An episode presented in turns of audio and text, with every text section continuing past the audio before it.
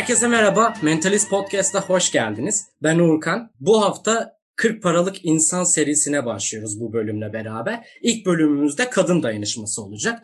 Ama öncesinde neden bu bölümün adı 40 paralık insan? Ondan bahsetmek istiyorum.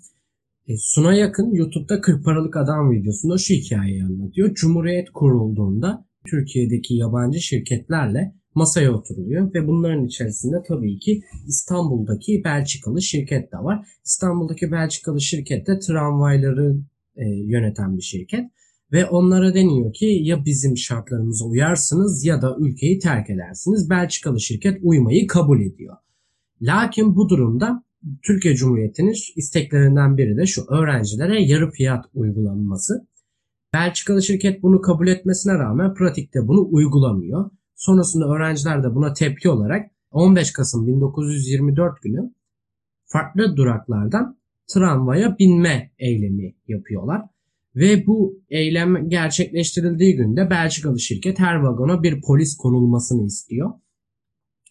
Çıkan arbede de Belçikalı şirketin yetkilileriyle polisler öğrencileri darp ediyor ve yaşanan çatışmada, gerçi çatışmada denmez, sıkılan silahlarla iki tane öğrenci hayatını kaybediyor. Ve de bu Cumhuriyet tarihinin ilk öğrenci eylemi olarak tarihe geçmiş oluyor. Lakin burada benim Suna Yakın'a katılmadığım nokta bu Cumhuriyet'in bir kazanımı değil, Cumhuriyet'in verdiklerine sahip çıkmak için hareket eden öğrencilerin kazanımıdır. Bugün eğer öğrenciler yarı fiyatına bir şeyleri kullanıyorsalar bu haklarına sahip çıkıp meydanlara çıkıp gerekirse polisten dayak yiyip gerekirse hayatlarını kaybedip susmamalarından kaynaklanıyor diye düşünüyorum. Lakin serinin adı 40 paralık adam değil 40 paralık insan. E, bu mevzuya da birazdan Gökçe'nin yardımıyla açıklık getireceğiz zaten. Bölümün akışı şu şekilde olacak. İlk baş kadın üniversitelerini konuşacağız. Sonrasında oradan İstanbul Sözleşmesi'ni ana hatlarıyla irdeleyeceğiz. Çünkü İstanbul Sözleşmesi bir hayli uzun olduğu için tamamıyla konuşmamıza burada bir programda imkan yok. Zaten bu konuda ben yetkin değilim ve konunun öznesi de değilim diye arkadaşlarıma e, mikrofonu uzatmak istedim. Bu serinin de amacı zaten öğrenci hareketlerini ve öğrenci üretimlerini konu almak olduğu için bugün benim konuklarım ODTÜ Toplumsal Cinsiyet Çalışmaları Topluluğundan Sıla Altun ve de Kadın Artı Hakları Dayanışması'ndan İmran Gökçe Şahin. Ben öncelikle Gökçe'ye neden serinin adı 40 paralık adam değil de insan diyerek sorarak başlayayım ve de sonra kendini tanıtmasını isteyeyim. Hoş geldiniz diyerek sözü paslıyorum. Hoş bulduk öncelikle. Merhabalar. yani e, bu serinin adı neden 40 paralık adam değil?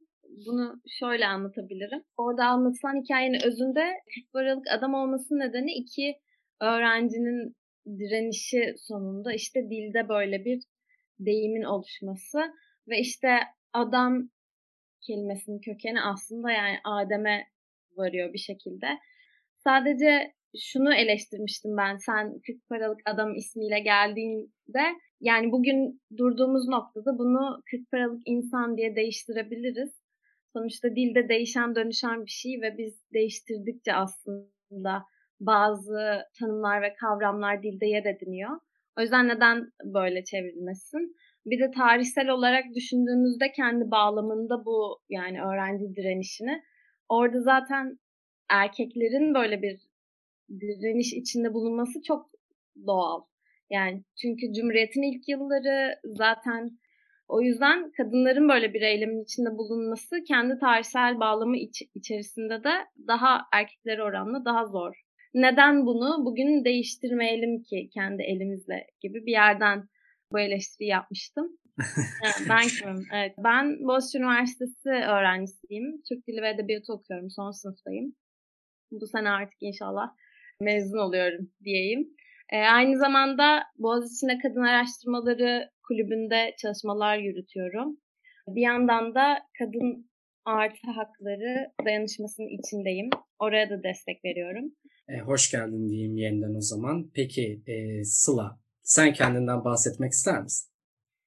E, tabii. Selamlar öncelikle. İsmim Sıla ve ODTÜ'de Siyaset Bilimi ve Kamu Yönetimi bölümünde okuyorum.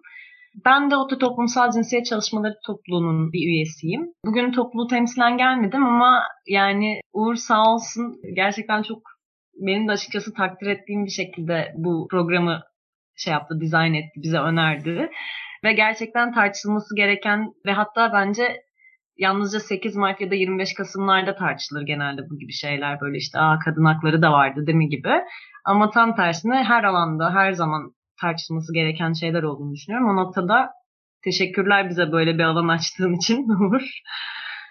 Ee, ben teşekkür ederim. Öncelikle hani bu kadar yoğunluğun içinde dediğin gibi sadece 8 Mart'larda konuşulur ama benim planım zaten bundan çok daha öncesinde yayın yapmak.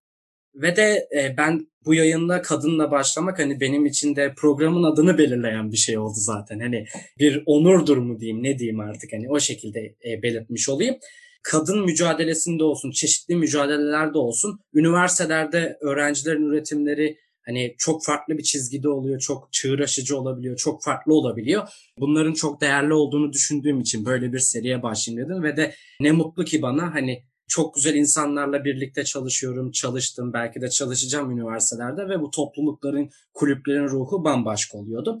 Elbette çok fazla konu var ve bir programa bunları sığdıramayız. Biz bunları en iyi bildiğimiz için de konuşmuyoruz burada. Sadece neden burada da bundan bahsetmeyelim ki diye düşündüm ben de. Ben şöyle kadın üniversiteleri mevzusunda soruları soracağım size ama öncesinde kadın üniversiteleri konusuna biz nasıl geldik? Onu aktarayım birkaç cümleyle sonrasında topu size atayım diye düşünüyorum. Kadın Üniversitesi mevzusu 12. E, Cumhurbaşkanı'nın 2019'da Japonya'ya yaptığı ziyarette ülkemde de bunun adımını atacağız dediği kadın üniversiteleri için e, harekete geçmesiyle başladı. Sonrasında ilk adım olarak Kadın Üniversitesi ve Eğitim Vakfı Bahçeşehir Üniversitesi önderliğinde kuruldu. 12. Cumhurbaşkanı'nın Fahri Doktor ünvanı aldığı Mukagawa Kadın Üniversitesi ile Bahçeşehir arasında 10 yıllık işbirliği sağlanıyor sonrasında. 12. Cumhurbaşkanı da YÖK Başkanı'na yani Yekta Saraç'a talimat veriyor bununla ilgilenin diye. İlginçtir ki 2019-2023 dönemini kapsayan 11. kalkınma planında da yer alıyor kadın üniversiteleri mevzusu. Son olarak da işte hani zurnanın zırt dediği nokta mı diyelim artık ne diyelim buna hani işlerin böyle artık buramıza kadar gelmiş olması durumu 2021 yılı Cumhurbaşkanlığı yıllık planına da katılıyor. Yani bu sene içerisinde kadın üniversitesi yapılma planı var.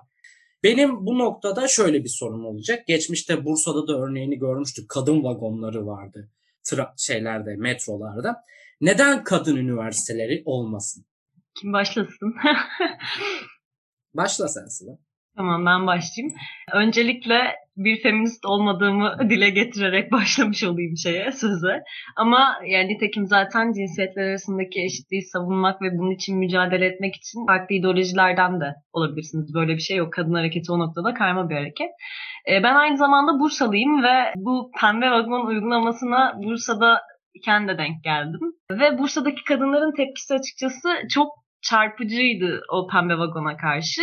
Sonrasında zaten pembe vagon uygulamasının hiç de e, şey yapmadığı, devam etmediği, durdurulduğu bir durum olmuştu. Aslında kadın üniversitelerini tartışırken de kendi aramızda diğer öğrencilerle, diğer kadınlarla birlikte de biraz bu pembe vagon ve kadın üniversiteleri meselesini benzer e, bir şekilde de değerlendirdiğimiz bir durum söz konusu. İşte bugün iktidarın muhafazakar politikalarının kadınları ve LGBT artıları olabildiğince en aşağı seviyede işte tutmak, burayı sürekli baskılamak, bu işte kadınları toplumsal hayattan dışarı çekmek ama aynı zamanda işte kendi politikası doğrultusunda kadınları tırnak içinde eğitmek ve oraya çekmek gibi çeşitli şeyleri vardı. Ve kadın üniversitelerini değerlendirirken hem bu politikalarla hem de işte iktidarın biraz daha daha geniş anlamda kadın politikasıyla birlikte değerlendirmemiz gerektiğini düşünüyorum ve keza üniversite politikasıyla birlikte de, eğitim politikasıyla birlikte de. Ama en azından iyi kereden şunu söyleyebiliyoruz yani biz kadın üniversiteleri tartışılmaya başlandığında belli başlı endişelerimiz var. İşte birincisi o muhafazakar politikaların bir e, şeyi e, hedefi haline gelmek. Kadınlar olarak o e, eşit eğitim hakkımızdan uzaklaştırılmak. Toplumsal hayatta eşit bir şekilde bulunabilmekten uzaklaştırılmak. Bir diğeri de şeydi e, yani burada ne gibi eğitimler verileceğini bilmiyoruz hala. En azından Türkiye için bu henüz somutlaşmış bir şey değil. Ama Japonya örneğine baktığımızda işte tarihsel olarak kuruluşu ve şu anki halini düşündüğümüzde kadınların toplumsal olarak rollerinin yeniden üretildiği bir alan olarak kadın üniversitelerinin değerlendirilebileceğini düşünüyoruz. İşte e, yaşlı çocuk bakımı, e, işte psikoloji, daha böyle hani tırnak içinde kadınsı meslek olarak lanse edilen mesleklerde daha eğitim gördüklerini görebiliyoruz Japonya'da. Keza Türkiye'deki kadın politikasına ya da toplumsal cinsiyet eşitliği politikasına baktığımızda da bundan farklı bir şey bize sunamayacağını aslında düşündük biz. Buradan farklı bir endişemiz de şu şekildeydi. Şu anda bir kriz dönemindeyiz yani. Uzun bir süredir içinden çıkamadığımız ve cidden hani omuzlarımıza gitti gün geçtikçe daha fazla baskı yapan bir krizin içindeyiz ve yani hükümetler krizin içinden çıkabilmeyi aynı zamanda kadının ucuz iş gücünü sağlamlaştırmak ve bunu kullanarak aslında krizin içinden çıkmayı hedefliyor olabilir. Bu noktada kadın üniversiteleri kalifiye ve ucuz iş gücü yetiştirme kurumları olarak da nasıl diyeyim dizayn edilebilir gibi düşündük. E, tabii şu anda dediğim gibi hani somutlaşan bir şey yok ama her türlü aslında hem kadınların toplamı için hem üniversitede kadınlar için ve toplumsal cinsiyet eşitliği için çok çok daha gerileştirici, geriletici bir politika olduğunu ya da bir uygulama olduğunu şu an için söyleyebiliyoruz. Ben de şey söyleyebilirim bununla ilgili. Temelde aslında Sıla çok güzel özetledi. Yani temelde ben bu meselenin bir kamusal alan meselesi olduğunu düşünüyorum.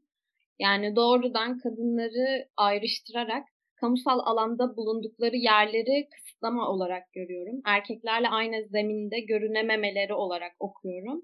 Ve ataerkil bir düzende yaşadığımızı unutmadan bundan en çok etkilenen toplulukların da kadınlar, azınlıklar, LGBT artılar olduğunu düşünürsek yani zaten en ufak bir şeyde buradan vurulduğu için kadınları kamusal alanda özellikle eğitimde böyle bir ayrıma sokmak çok daha yaralanmaya açık hale getirmek yani olduğu durumdan da yaralanmaya açık hale getirmek olarak ben bunu görüyorum. Aynı zamanda e, yani bugünün koşullarını düşündüğümüzde ikili cinsiyet sistemine de hizmet eden bir şey. O zaman kadınlar ve erkekler olarak ayrı okullara gideceğiz.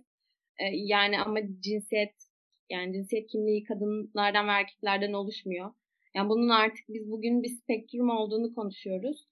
E, o yüzden gerçekten de Sıla'nın dediği gibi aslında gerici bir politika yani bu tamamen. Yani Türkiye daha ne kadar bu politikalarda ya yani dünya ileri giderken daha ne kadar geri gitmek isteyebilir gibi sorular var benim de kafamda. Ama temelde evet kamusal alan meselesi olarak görüyorum ve taviz verilmemesi gereken bir şey. Yani doğrudan çünkü ya eğitim alanında özellikle çoktan belli tavizler verildi ve sürekli iktidarın söylemleri de görüyoruz bunu. Karma eğitime saldıran şeyler konuşuluyor yani meclis gündemlerinde vesaire ve bu çok büyük bir kaybediş olur diye düşünüyorum. Yani şöyle ben siz hani bunu hiç planlamamıştım anlatacağım ama kadın üniversiteleri falan diyoruz. Zaten ilkokul, ortaokul ve lisede böldüler ve bunun bizzat deneyimleyenlerinden biriyim ben de. Şu şekilde benim e, bir kız kardeşim var ve de İmam Hatip Ortaokulu'nda okumak zorunda kaldı. Şöyle bir zorlukla karşılaştığını biliyorum ben. Hani ne kadar ona da zarar verdiğini.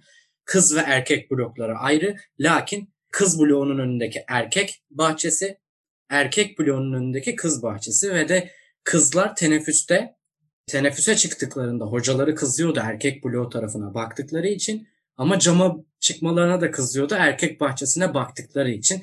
Hani bu gibi uygulamalar vardı ve gerçekten travmatik şeyler bunlar. Hani şöyle ve Sıla'nın da bahsettiği gibi Japonya örneği vardı. Dünya Ekonomik Forumu 2020 cinsiyet eşitliği raporunda hani ne ola ki bu işte Japonya'nın durumu diye bakalım dedim.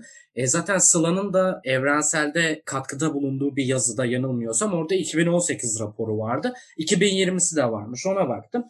E, biz kimi örnek alıyoruz? Hani mesela kadın üniversitesi açıyoruz. Japonya'nın zaten sizin de bahsettiğiniz gibi uzun zamandır gelen bir kültürel yapısından dolayı kadın konusunda belli politikaları var. Ve de e, şey diyordu okuduğum yazıda aynı Sıla'nın da bahsettiği siteye de koydum koyacağım bu yazıyı yani.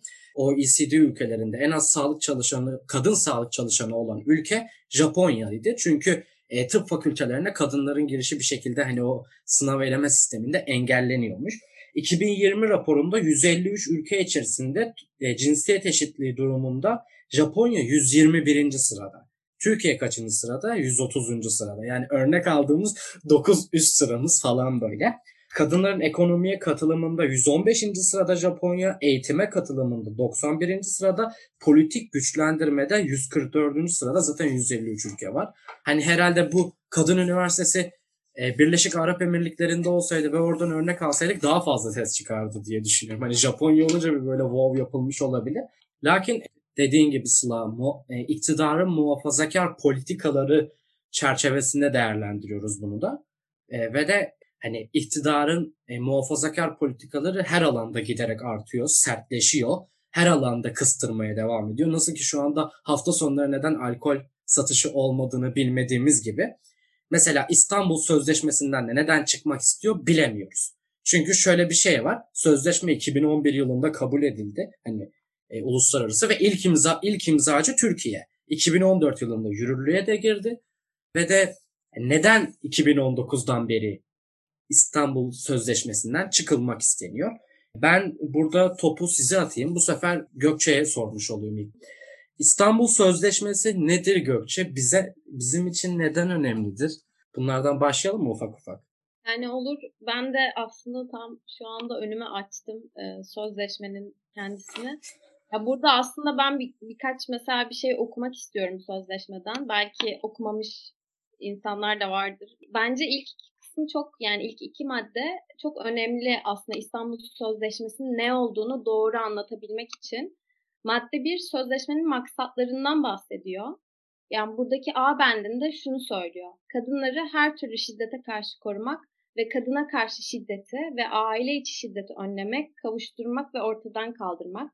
Sonra devam ediyor maddeleri. Kadına karşı her türlü ayrımcılığın ortadan kaldırılmasına katkıda bulunmak ve kadınları güçlendirmek de dahil olmak üzere kadınlarla erkekler arasında önemli ölçüde eşitliği yaygınlaştırmak kadına karşı şiddet ve aile içi şiddetin tüm mağdurlarının korunması ve bunlara yardım edilmesi için kapsamlı bir çerçeve, politika ve tedbirler tasarlamak, kadına karşı şiddeti ve aile içi şiddeti ortadan kaldırma amacıyla uluslararası işbirliğini yaygınlaştırmak, kadına karşı şiddet ve aile içi şiddetin ortadan kaldırılması için bütüncül bir yaklaşımın benimsenmesi maksadıyla kuruluşların ve kolluk kuvvetleri birimlerinin birbiriyle etkili bir biçimde işbirliği yapmalarına destek ve yardım sağlamak. Şu çok kısa üç şeyi de okuyacağım sözleşmenin kapsamını. Burada diyor ki bu sözleşme aile içi şiddet de dahil olmak üzere kadınları orantısız bir biçimde etkileyen kadına karşı her türlü şiddet için geçerli olacaktır. Taraflar bu sözleşmeyi tüm aile içi şiddet mağdurları için uygulamaya teşvik edilir. Taraflar bu sözleşme, sözleşmenin hükümlerinin uygulanmasında toplumsal cinsiyete dayalı şiddetin kadın mağdurlarına özel olarak dikkat göstereceklerdir. Bu sözleşme barış barış zamanında ve silahlı çatışma durumlarında geçerli olacaktır. Yani zaten madde, ya bu ilk iki madde İstanbul Sözleşmesi'nin ne olduğunu çok bariz bir biçimde açıklıyor. Yani ben şu noktadan saldırıldığını gö- görüyorum genelde sosyal medyada özellikle. İşte İstanbul Sözleşmesi aile yapımızı bozuyor. İşte Türk aile geleneklerine aykırı, toplumsal cinsiyet diye bir şey yoktur e, gibi söylemlerle aslında bu sözleşmeye saldırılıyor. Yani İstanbul Sözleşmesi temelde aile yapısını değiştirmek ya da aslında hani tabii ki arka planında buna neden oluyor. Ama doğrudan kapsamı ve tanımı gereği Türk aile yapısıyla ilgili bir mesele değil. Yani uluslararası bir sözleşme ve tamamen aile içi şiddette kadını korumak, kadını sadece aile içinde değil, genel olarak şiddet şiddetten korumak ve ayrımcılığı önlemek istiyor. Bunun bazı getirileri var tabii ki. Yani kadın özellikle bizim toplumumuzu düşündüğümüz zaman kolay kolay şiddeti konuş, konuşamıyoruz.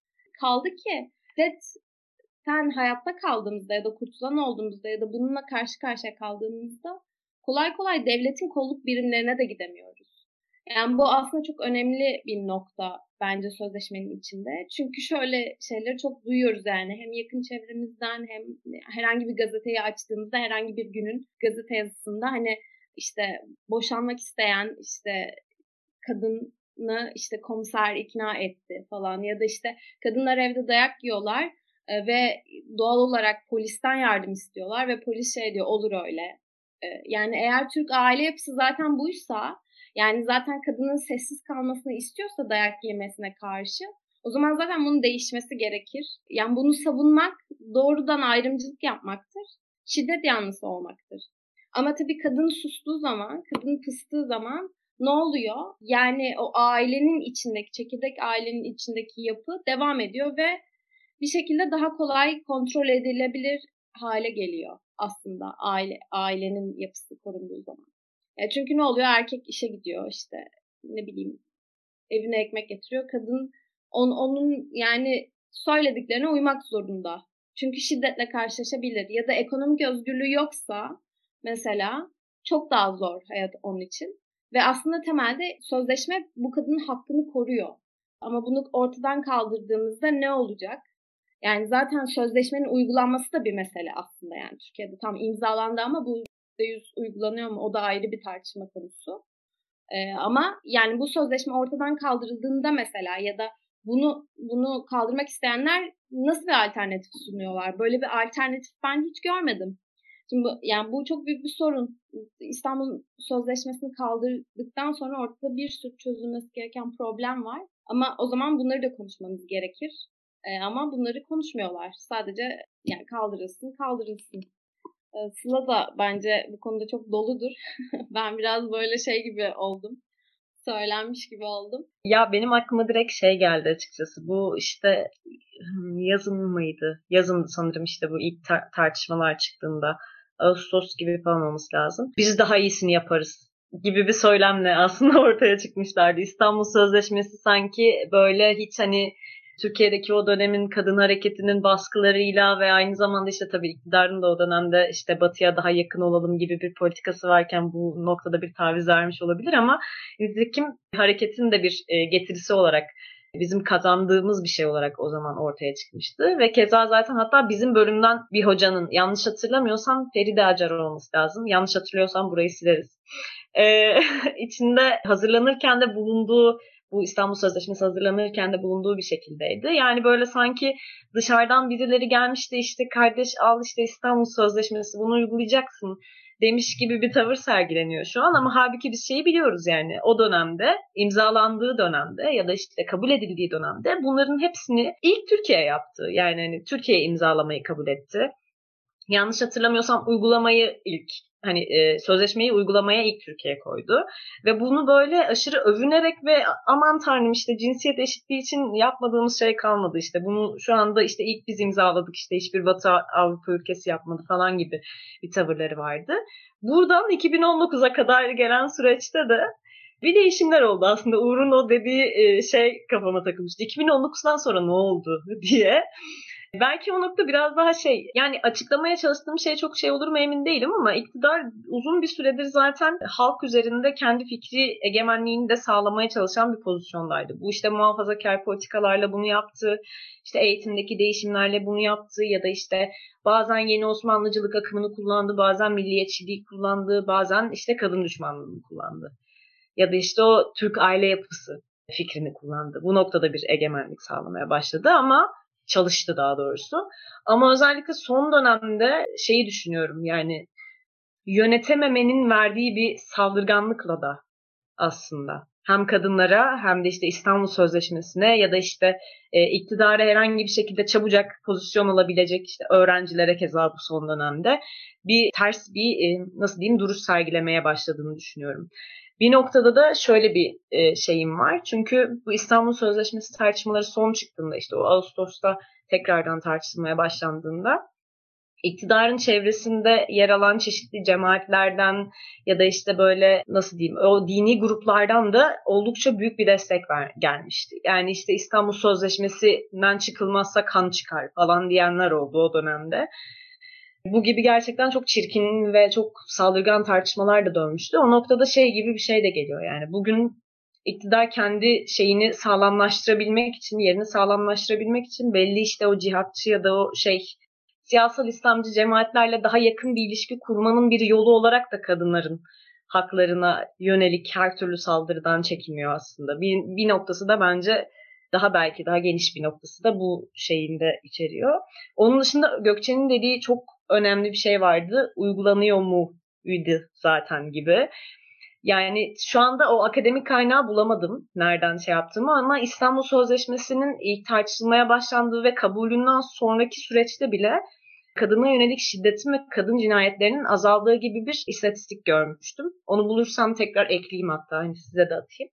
Ama işte o süreç bize yasal bir zemin sağlarken Türkiye işte o Türk aile yapısını korumak ve kadınları olabildiğince aşağıda tutmak için zaten İstanbul Sözleşmesi'nin çoğu maddesini uygulamadı.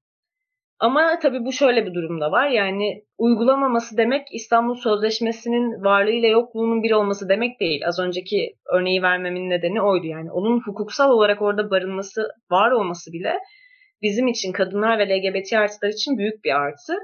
Bundan sonrasında biz nasıl işletebiliriz ve bu saldırılardan kurtulabiliriz düşünmemiz gerekiyor sanırım. E aslında şey de çok güzel dedin ya. E, bu e, 12. Cumhurbaşkanı iktidarını korumak için e, zaten e, milliyetçi bir cepheye dayanmıştı bayağı süredir. Şimdi de dediğin gibi siyasal İslamcı bir cepheye yaslanmaya çalışıyor. Hatta Ocak ayının sonunda Saadet Partisi'nin eski ağır toplarından Oğuzhan Asil Türk'ü ziyaret etti ve Asil Türk'ün toplantıdan çıktıktan sonra dediği ilk şey İstanbul Sözleşmesi kaldırılacakmıştır. Hani ya bu sözdü yani ilk söylediği söz. Ve de şeyde ha e, MHP'li milletvekili Mehmet Taylak 17 Şubat'ta bir tweet atmıştı. İstanbul Sözleşmesi en son bu konularla gündem oldu. Bir Ocak sonu Erdoğan'ın Saadet Partisi ziyareti bir de 17 Şubat'ta e, Mehmet Taylak'ın e, maske fotoğrafı vardı hatırlarsınız. Pervin Buldan ve aynı gün giymişlerdi. Meral Akşener'le İstanbul Sözleşmesi'ni uygula maskesiydi ya da yaşatır maskesiydi. Kendisi de şöyle bir şey demişti. Hatta tam okuyayım. E, bizim mücadelemiz Meral Akşener'e ve Pervin Buldan'a aynı maskeyi taktıran güçledir diye bir açıklama yapmıştı. Burada bakın görüyorsunuz işte iki terörist de aynı maskeyi giyiyor gibisinden bir yaklaşımla e, konu yine gündeme taşınmıştı ama çok saçma bir şekilde gündeme taşınmıştı. Bir de sen söylerken Gökçe aklıma geldi. Çevirileriyle alakalı bunun e, problem olduğu falan söyleniyordu. Çünkü domestic violence bizde çevirisi aile içi şiddet diye geçiyor ama aslında ev içi şiddet olarak geçiyor. Hani biz böyle aile kurumunu korumaya yasalarda da daha şeyiz ya hani e, yatkınız ya. Hani ondan belki de öyle çevrilmiş olabilir. 2011'de sözleşme imzalandıktan sonra Sıla'nın da dediği gibi hani batıya daha yakın durmaya çalıştığımız için 2012'de hemen ailenin korunması ve kadına karşı şiddetin önlenmesine dair kanunu yürürlüğe sokmuşuz. 2014'te de İstanbul Sözleşmesi yürürlüğe girmiş. Ben şunla kapatabilirim. Çok çarpıcı veriler var. Yine Gökçe'nin bana gönderdiği kaynaklardan böyle e, ulaştığım bir şeylerde. Doğruluk payı çok güzel işlemiş konuyu. Çarpıcı verileri böyle derlemiş. Ben de bu kaynaklardan nelere ulaşırım diye baktım. Konda anket şirketi işte e, Ağustos 2020'de bir anket yapıyor. İnsanlara İstanbul Sözleşmesi'ni biliyor musunuz diyor. %35'i biliyorum diyor. %62'si bilmiyorum diyor. %3'ü de yanlış biliyormuş bu kişilerin. Sonra bilenlere soruyorlar. Bilenlerin %7'si çıkalım diyor. %36'sı kalalım diyor. %58'i ise bir fikrim yok diyor. İstanbul Ekonomi nin e, yaptığı ankete geliyorum. Bunlar aynı zamanlarda Temmuz 2020, Ağustos 2020. Burada çok komik veriler var. Hani özellikle paylaşmak istedim yani bunları. E, %39,5 kalınmalı diyor İstanbul Ekonomi'nin e, anketinde. %8,8'i çıkılmalı diyor. %51,7'si fikri, fikrim yok diyor. Peki neden çıkılmalı diye sorulduğunda bu hani çıkılmalı diyen insanlara bu insanların %9'u boğazların güvenliği için cevabını veriyor. Yani çıkılmalı diyen 11 insandan biri boğazların güvenliğinden dolayı çıkılmalı. Hani Montreux Boğazlar Sözleşmesi aklına geliyor herhalde bu noktada. Bir de şu var hani ben e, eğri oturup doğru konuşayım şimdi. Ben bu yayına kadar İstanbul Sözleşmesi'ni okumadım. Kapsamını biliyordum vesaire. Bir de ankette sormuşlar. Ben İstanbul ekonomiyi çok bence bu konuda mantıklı hareket etmiş. Okudum diyenlerin oranı %5.1. Yani hani çok az okunmuş ve hani bu programda bundan bahsetmemizin ne kadar haklı olduğunu, doğru olduğunu bir daha hani hissetmiş oldum. Bence en komiği şu. Yani ankete katılanların %13'ü kadına şiddeti teşvik ettiğini savunuyormuş İstanbul Sözleşmesi'ni. Yani çok o kadar saçma ki hiçbir şey anlamadım. Ee, %13'ü de Gökçe'nin dediği gibi aile yapısını bozuyor demiş. Bu aynı %13 mü bilmiyorum ama ben örtüşmenin yüksek olacağına inanıyorum bu konuda. Yani halkıma E, inancım tam bu noktada. Diyerek de bölümün sonuna gelmiş olduk. Bu bölümde ODTÜ Toplumsal Cinsiyet Çalışmaları Topluluğundan Sıla Altun'la ve Boğaziçi Kadın Artı Hakları Dayanışması'ndan İmran Gökçe Şahin'le kadın üniversitelerini ve İstanbul Sözleşmesi'ni konuştuk. Önümüzdeki bölümde de ifşaları ve de menstrual sağlık ürünlerini konuşacağız. E, Mentalist Podcast'ı dinlediğiniz için teşekkür ediyorum. Twitter ve Instagram'dan Mentaliz.org yazarak beni takip edebilirsiniz. Görüşmek üzere, takipte kalın.